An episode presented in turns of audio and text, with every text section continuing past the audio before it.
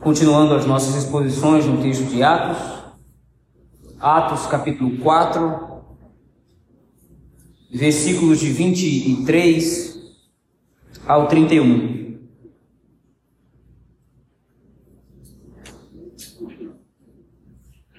Atos, o capítulo 4,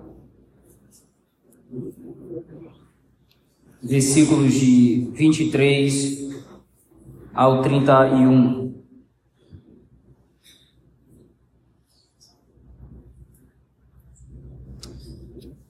Sendo diz o texto da palavra do Senhor.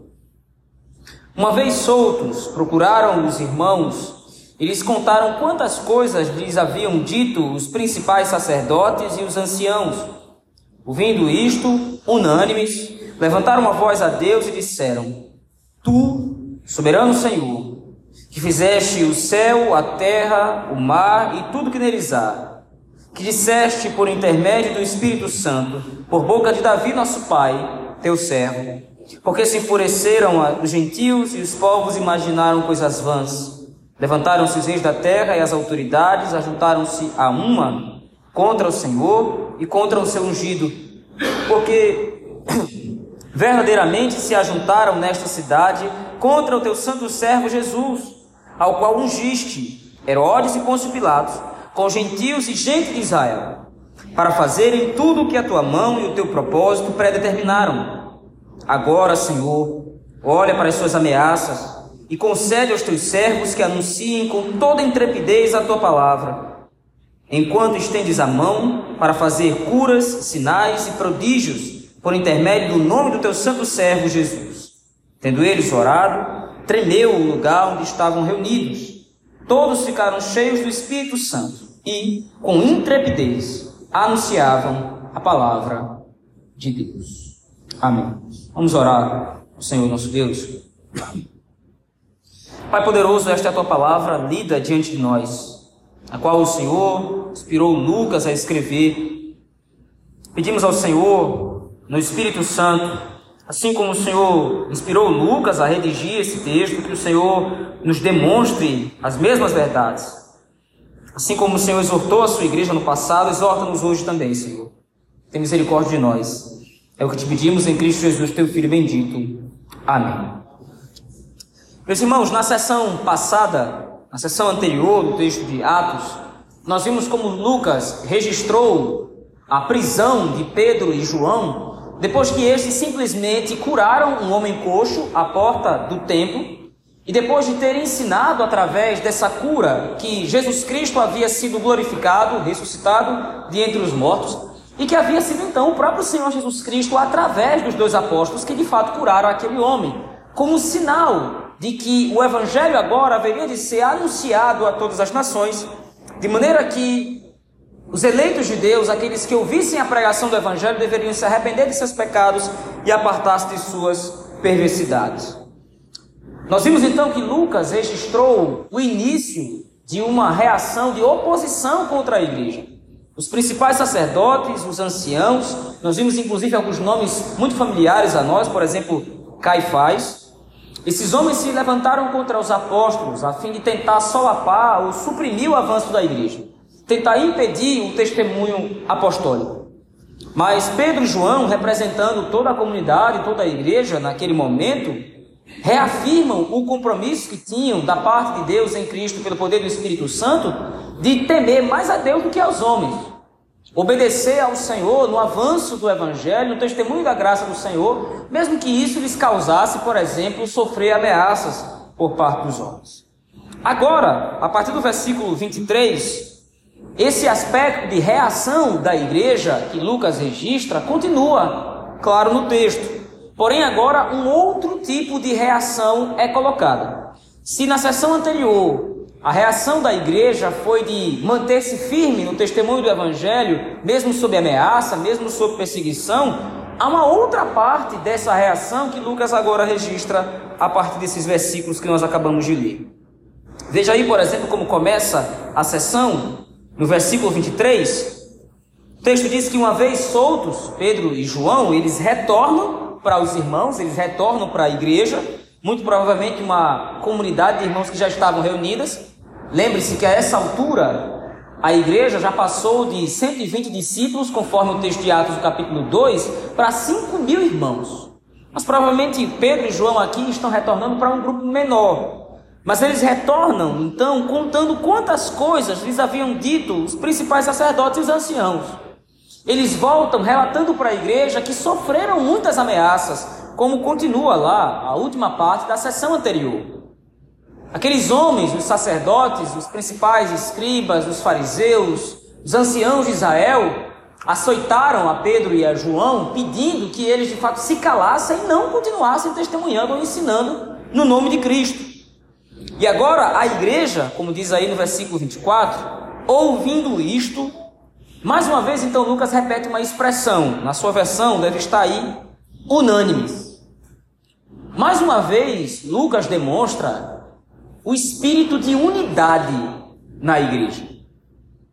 E esse é um sentimento que Lucas vai colocar ao longo de todo o livro de Atos, é um sentimento que nós precisamos prestar atenção, porque o que Lucas está colocando aqui agora, repetindo essa mesma expressão, expressão que ele usou no capítulo 3 e no capítulo 2, é de que a igreja, no passado, ou a igreja no seu início ali, na era do Novo Testamento, ela de fato era uma comunidade de um mesmo pensamento.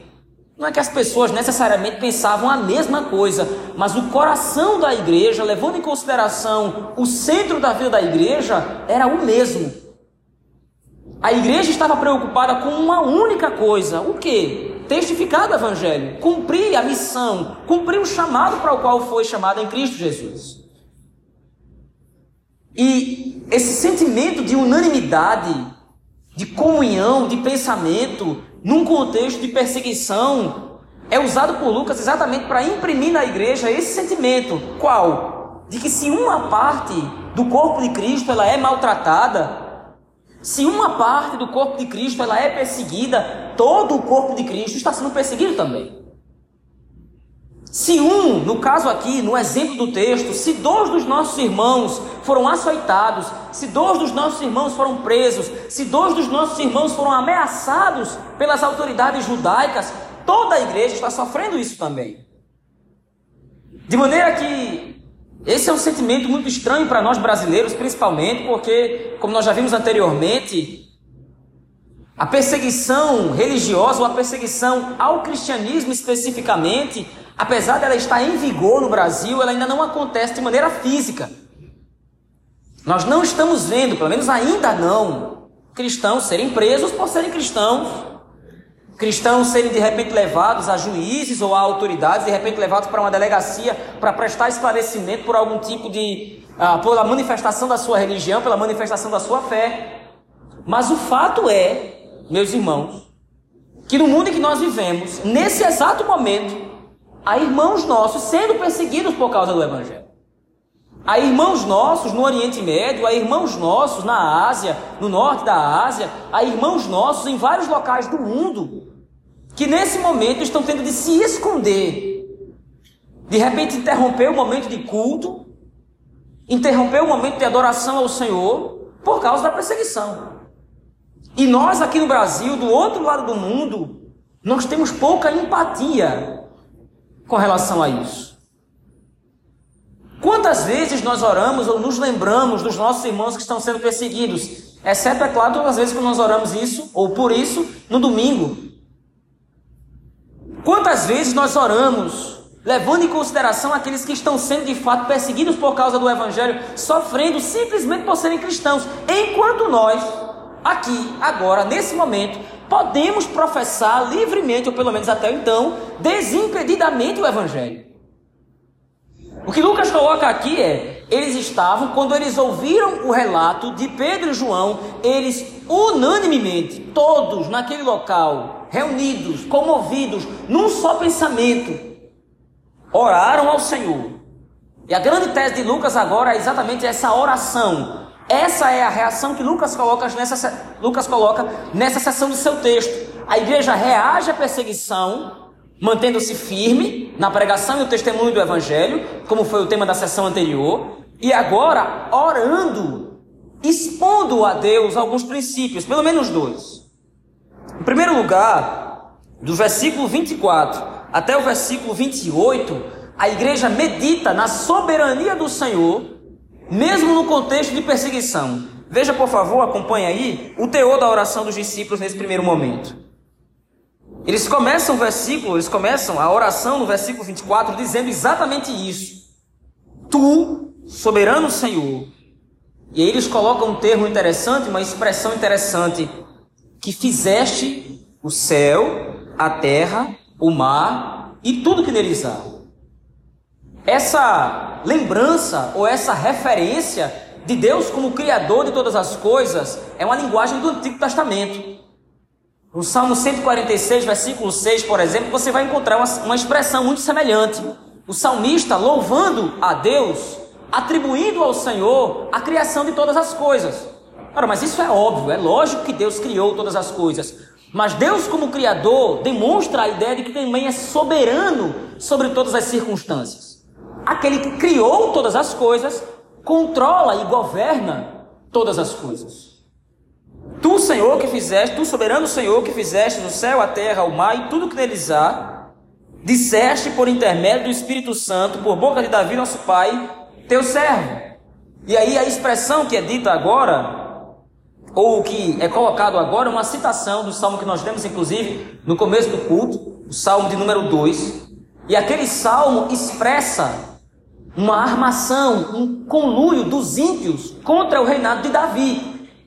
Davi, como rei ungido de Israel, que representava o trono do próprio Senhor, sofreu com o conluio dos ímpios na tentativa de destroná-lo, de tirá-lo do trono.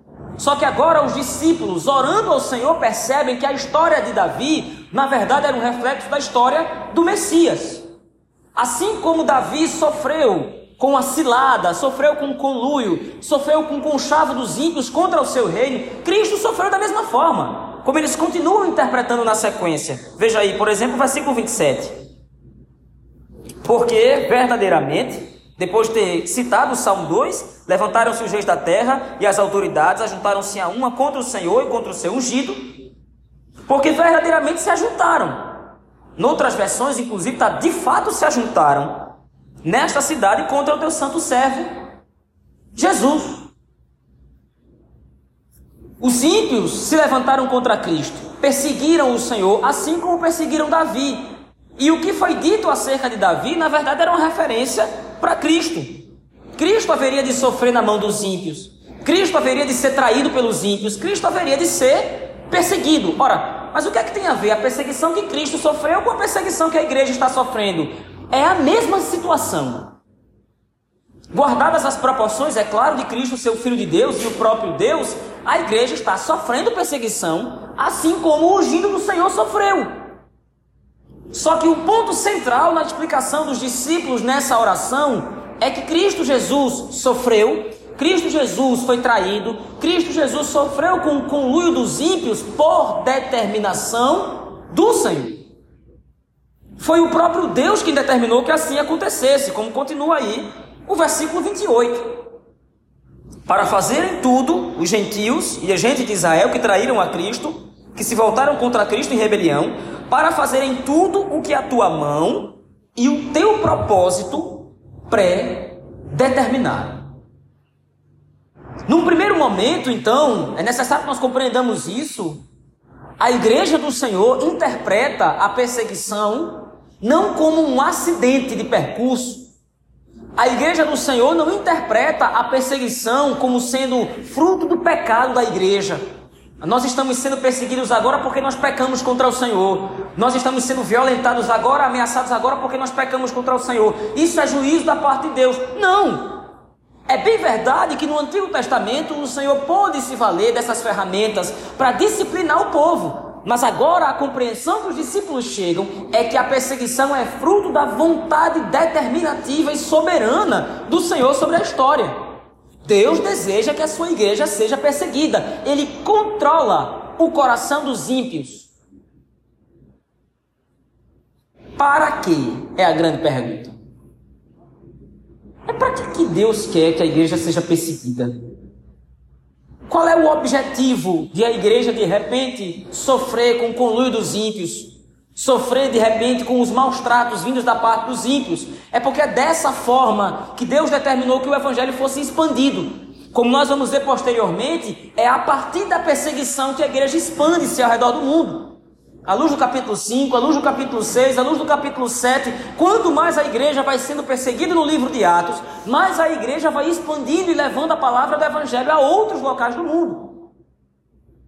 A glória do Senhor no seu reino em Cristo Jesus é manifesta na igreja quando a igreja testemunha fielmente do Evangelho. E isso vai acontecer debaixo da oposição dos ímpios. Mas a igreja não interpreta isso como sendo algo negativo, muito pelo contrário. O que a igreja enxerga é que Deus é soberano sobre absolutamente todas as coisas. O que a igreja sempre enxergou ao longo da história, meus irmãos e irmãs, é exatamente o braço do Senhor governando todos os aspectos da história, inclusive os governantes que se levantam contra a igreja, inclusive os ímpios que se levantam contra o povo de Deus. E isso traz conforto e consolo ao coração da igreja. Os inimigos que se levantam contra o povo de Deus, os inimigos que se levantam contra a igreja, são inimigos controlados pelo Senhor. Eles estão debaixo das rédeas do Altíssimo e não vão fugir delas. Mas em segundo lugar, embora a igreja tenha reconhecido então a soberania do Senhor, embora a igreja tenha reconhecido o governo absoluto do Deus Todo-Poderoso sobre a perseguição, inclusive, demonstrando que essa perseguição é um reflexo da obra que Cristo realizou. Cristo foi perseguido e executou a sua obra, executou o evangelho, e a igreja então é perseguida dando testemunho desse mesmo evangelho. A partir do versículo 29, a igreja ora ao Senhor, suplicando ao Senhor, em primeiro lugar, que o Senhor olhe para as suas ameaças. Como diz o versículo 29, agora, Senhor, olha para as suas ameaças. Em outras palavras, o que a igreja ora aqui, o que os discípulos oram aqui e clamam a Deus aqui, é que o Senhor execute justiça. É que o Senhor olhe para a perseguição da igreja e veja o quanto a igreja está sendo maltratada, o quanto a igreja está sendo de fato oprimida. Só que esse pedido de justiça não é um pedido, um pedido rancoroso, não é um pedido ressentido, é um pedido sábio que compreende a ação poderosa do Senhor no governo de todas as coisas, mas que compreende também que aqueles que perseguem a igreja são responsáveis por suas ações. Olha para as suas ameaças. Mas a igreja, ao invés de se vingar, ou pelo menos se vingar de maneira arrogante, se vingar de maneira egoísta, porque quando nós lemos no livro de Apocalipse, a igreja até clama ao Senhor que vingue o seu sangue. No capítulo 6, em outros textos do livro de Apocalipse, a igreja ora ao Senhor e pede vingança. Mas essa vingança que a igreja pede é uma vingança que estabelece a justiça do Senhor, como é o caso agora. Mas a igreja não se ressente, muito pelo contrário. O que a igreja clama, em segundo lugar, além de pedir que o Senhor olhe para as ameaças dos ímpios, além de que o Senhor execute juízo e justiça em relação à perseguição que está sofrendo por parte dos ímpios, é que a igreja conceda aos teus servos que anunciem com toda a intrepidez a tua palavra. Enquanto a igreja está sendo perseguida, o que é que a igreja deve fazer? E é interessante isso porque há muitos falsos pastores hoje, ou até pastores genuínos, mas com um pensamento equivocado, incitando a igreja contra as autoridades incitando a igreja, ou incitando na igreja, uma espécie de sentimento de ódio por aqueles que nos perseguem. E as autoridades hoje em dia elas são desrespeitadas por homens que na verdade deveriam reconhecer que, em primeiro lugar, o Senhor é soberano sobre todas as coisas e que, em segundo lugar, o papel e a tarefa da igreja é testemunhar da verdade, é testemunhar do Evangelho. Enquanto isso a continuação no versículo 30. Enquanto a igreja se concentra naquilo para qual foi chamada a fazer, enquanto a igreja se concentra no testemunho da verdade, enquanto Deus controla e governa todas as coisas, a igreja também suplica: estendes a tua mão para fazeres curas, sinais e prodígios, por intermédio do nome do teu santo servo Jesus. Essas curas, sinais e prodígios que a igreja pede que Cristo faça em seu meio, demonstrariam a confirmação do testemunho apostólico. Os milagres naquele tempo serviam a esse propósito, como foi o caso da própria cura do coxo, como Pedro interpreta. Não fui eu que realizei essa cura, mas foi o próprio Cristo. O que a igreja pede agora é que de fato ela pregue a palavra e aos olhos do mundo fique claro que a pregação do evangelho que a igreja presta é genuína. Mais uma vez, é uma preocupação clara da parte de Lucas aqui em demonstrar que um testemunho falso compromete diretamente a missão da igreja.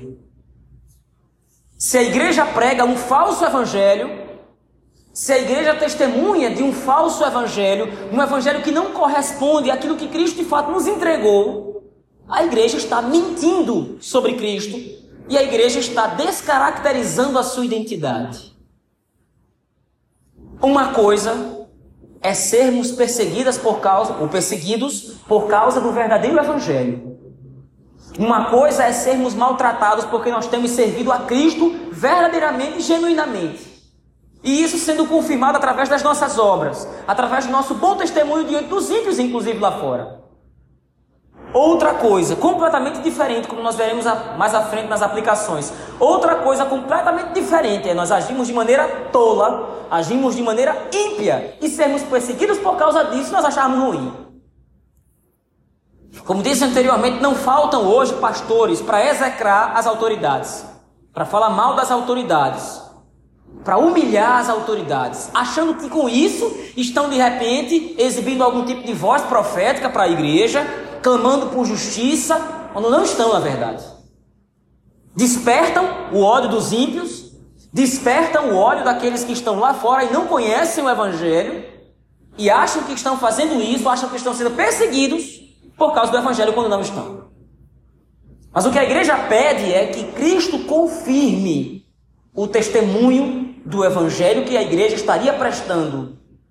A igreja ora, nos concede, Senhor, não nos vingarmos, nos concede, Senhor, não simplesmente puxarmos da espada e rebatermos as mesmas ações, corresponder o mal com o mal, a perseguição com perseguição, o desrespeito com desrespeito, mas nos concede fazer aquilo que nós somos chamados para fazer, testificar do Evangelho e confirma diante dos ímpios, nesse texto, nesse exemplo, com curas, sinais e prodígios, mas no nosso tempo, simplesmente com a fidelidade ao Evangelho. O Espírito Santo que age na igreja, mantendo a igreja nos trilhos do Evangelho, nos trilhos da verdade, é o mesmo Espírito que vai confirmar diante do mundo que o que nós temos pregado, o que nós temos vivido é de fato a verdade que procede do Senhor. Embora o mundo não vá crer, embora o mundo não vá se submeter ao Evangelho, embora o mundo não vá devotar sua fé a Cristo Jesus, o que o mundo deve ver na igreja é um testemunho genuíno. O mundo vai perseguir a igreja, mas vai perseguir a igreja que está fazendo o bem, testificando e pregando do evangelho verdadeiro. E não agindo como tolos. No versículo 31, então, Lucas faz questão de registrar a confirmação de que as preces dos discípulos foram verdadeiramente ouvidas. Veja aí, por favor, na sua Bíblia. Tendo eles orado, tremeu o local onde estavam reunidos. Todos ficaram cheios do Espírito Santo e com intrepidez anunciavam a palavra de Deus. Isto debaixo de perseguição, debaixo de opressão, debaixo de aflição, de luta. O que a igreja pede é nos dá poder de continuar pregando o evangelho. E o que o Espírito Santo faz? Enche-os de capacitação, enche-os de poder para executarem exatamente isso. O texto de Atos, meus irmãos, capítulo 4, versículos de 23 a 31, demonstra para nós uma reação adequada da igreja diante das perseguições. Digo adequado porque você pode, como igreja, ou nós podemos, como igreja, reagir de maneira inadequada, como comentamos anteriormente. Mas uma igreja, uma igreja que de fato vive de acordo com o Evangelho, centrada no Evangelho, vai reagir diante das perseguições. A partir de duas formas. A primeira delas, como o texto demonstra claramente para nós, diante das perseguições, diante das lutas, diante das aflições, aflições, a igreja deve entender que Deus governa absolutamente todas as coisas, incluindo a perseguição. A perseguição não vem, pelo menos ultimamente, a perseguição não vem do diabo, a perseguição não vem dos demônios, a perseguição não vem dos ímpios. Os ímpios não podem perseguir a igreja por conta própria. Os ímpios não podem perseguir, na verdade, ninguém, nenhum homem pode fazer qualquer coisa se Deus não tiver determinado que assim seja feito anteriormente. Se você lê o Salmo 2 com cuidado, o salmo que inclusive foi citado pelos discípulos nessa oração, se você lê o Salmo 2, a oração de Davi é exatamente essa. Por que se enfurecem os gentios? Por que os povos imaginam coisas vãs? Se voltando contra o Senhor e contra o seu ungido, dizendo: sacudamos de nós os seus laços, as suas algemas, e diante de toda aquela perseguição e todo aquele conluio que Davi está sofrendo, no versículo 4, Davi diz: O Senhor dos céus zomba deles. A imagem do Salmo 2 é essa: enquanto os ímpios estão tramando a perseguição, enquanto os ímpios estão se voltando contra o Senhor, contra o seu ungido, o Senhor está no céu dando gargalhada. Por quê? Porque ele controla o coração dos ímpios. Porque ele governa a história. A perseguição dos ímpios o conluio dos adversários da igreja é birra de criança diante do Senhor. Então, em primeiro lugar, a igreja, quando é perseguida, nós, quando somos perseguidos no ambiente de trabalho, na escola, na universidade, na rua, na padaria, onde quer que seja, nós, quando somos perseguidos pelo Evangelho, nós precisamos entender que através da perseguição a igreja está trilhando o caminho do testemunho. A perseguição é a oportunidade ordinária através da qual nós damos testemunho do Evangelho. Eu não estou dizendo que nós agora precisamos orar para que o mundo nos persiga. Nós não precisamos orar pedindo a Deus, ah Senhor, gostaria muito de ser perseguido no meu trabalho, onde quer que eu esteja. Não, nós não pedimos a Deus essas coisas, naturalmente. Nós não pedimos a Deus sofrimento. Mas nós compreendemos que se esse sofrimento bater a nossa porta, que se o momento chegar e nós testificarmos do Evangelho e sermos perseguidos por isso, a nossa compreensão primeira, antes de qualquer coisa, é de que aquela perseguição está debaixo do controle absoluto e total do Senhor. E nós precisaremos estar prontos, meus irmãos, para quando esse momento chegar. Talvez você nunca vá ser preso por ser crente. Talvez você nunca vá perder a sua vida. Talvez você nunca vai ser torturado, como muitos irmãos nossos estão sendo mundo afora nesse momento. Talvez você nunca vá passar por essas coisas. Mas é necessário que você esteja pronto para isso.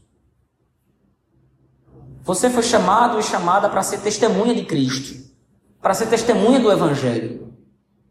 Você foi chamado a testificar ao mundo que Cristo salva pecadores arrependidos. Que Cristo converte, tira do homem o coração de pedra e coloca no lugar um coração de carne. Que Cristo vivifica. Que Cristo é vida. Você foi chamado a pregar isto. Mas entenda que essa pregação vai provocar o ódio dos ímpios.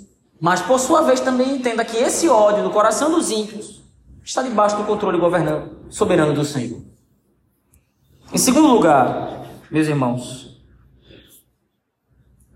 diante da perseguição, diante da adversidade, diante da aflição que a igreja pode sofrer, diante dos ímpios, a igreja precisa orar a Deus para que de maneira sábia possa testemunhar de Cristo diante do mundo. A igreja precisa clamar ao Espírito Santo que lhe dê sabedoria e entendimento para lidar com as situações de perseguição. Nós introduzimos esse assunto aqui no sermão passado. O que tem de crente hoje, voltando-se contra as autoridades, chamando o presidente de ladrão, chamando o juiz de capeta, chamando é, os adversários, as autoridades do mundo, e tudo que não presta. Inflados com um sentimento que parece de justiça, mas é uma justiça própria. A igreja não foi chamada para isso. A igreja não foi chamada para responder aos ataques mundanos de maneira mundana. A igreja não foi chamada por Cristo para responder à perseguição dos ímpios de maneira ímpia. Nós não podemos agir de maneira tola, esperando que Deus vai nos abençoar com firmeza no Evangelho e com fé para resistir à perseguição, quando na verdade fomos nós que provocamos esse tipo de perseguição. Os discípulos aqui não estão orando pedindo a cabeça de Caifás. Senhor, Caifás foi que prendeu Pedro e João. Vai lá e mata ele. Senhor, como eu gostaria que um tiro acertasse a cabeça, um tiro acertasse a testa de Anás agora, porque ele prendeu Pedro e João. Senhor, que um raio caia agora na cabeça dos sacerdotes, dos principais anciãos de Israel. A igreja, os discípulos não oram dessa forma. O que é que eles pedem a Cristo? O que é que eles pedem a Deus? Senhor, olha para as ameaças deles. Presta atenção, Senhor, porque eles estão perseguindo o teu povo e concede à tua igreja que testemunhe, que pregue, que anuncie com intrepidez, com coragem a tua palavra.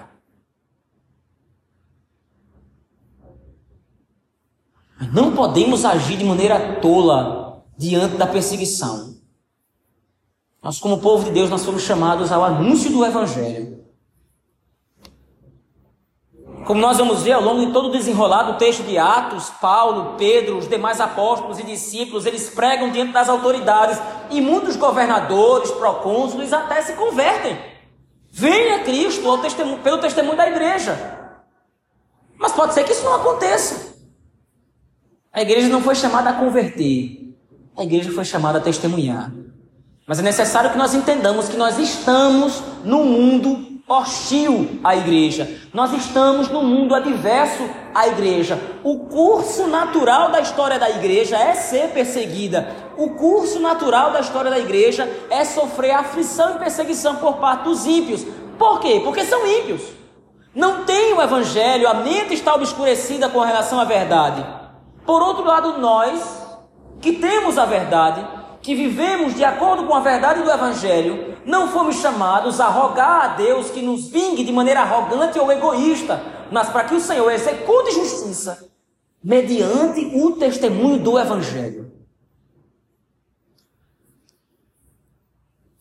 Eu quero concluir aqui, meus irmãos. Texto de Atos, capítulo 4, versículo 23 a 31, demonstra para nós que uma das reações da igreja diante da perseguição é a oração. Uma das reações mais sábias que a igreja pode ter diante da aflição por parte dos ímpios, por parte de seus inimigos, é orar ao Senhor. Em primeiro lugar, confiando na sua soberania no seu controle absoluto sobre todas as coisas, inclusive sobre a perseguição. E em segundo lugar, pedindo que Deus de fato abençoe a igreja com coragem e poder para anunciar o Evangelho de maneira legítima e verdadeira, para a sua honra e para sua glória. Nós possamos orar ao Senhor por isso. Nós possamos enxergar nesse texto os princípios que precisamos exercitar ao longo da nossa vida, para que o nome de Cristo seja glorificado através do Evangelho nas nossas vidas. Vamos orar ao Senhor nosso Deus. Pai poderoso, Obrigado pela pregação da tua palavra, Senhor. Que chegou até nós através de um testemunho fiel e legítimo, legítimo que nos demonstrou Cristo. Nos ajuda, Senhor, a como igreja dar um testemunho sábio e santo do teu evangelho. Nos ajuda a agirmos não como tolos que pedem vingança de maneira egoísta, de maneira arrogante, baseados numa justiça própria nos ajuda a agirmos de maneira sábia, a fim de não provocarmos desrespeito contra as autoridades ou coisa do gênero, não fomos chamados para isso. Nos ajuda a cumprir a tarefa que o Senhor nos deu, testificar com intrepidez a palavra do Senhor. Nos dá poder para isso, ó Espírito. Age através de nós. É assim que nós oramos e rogamos o nome de Jesus Cristo, teu Filho bendito. Amém.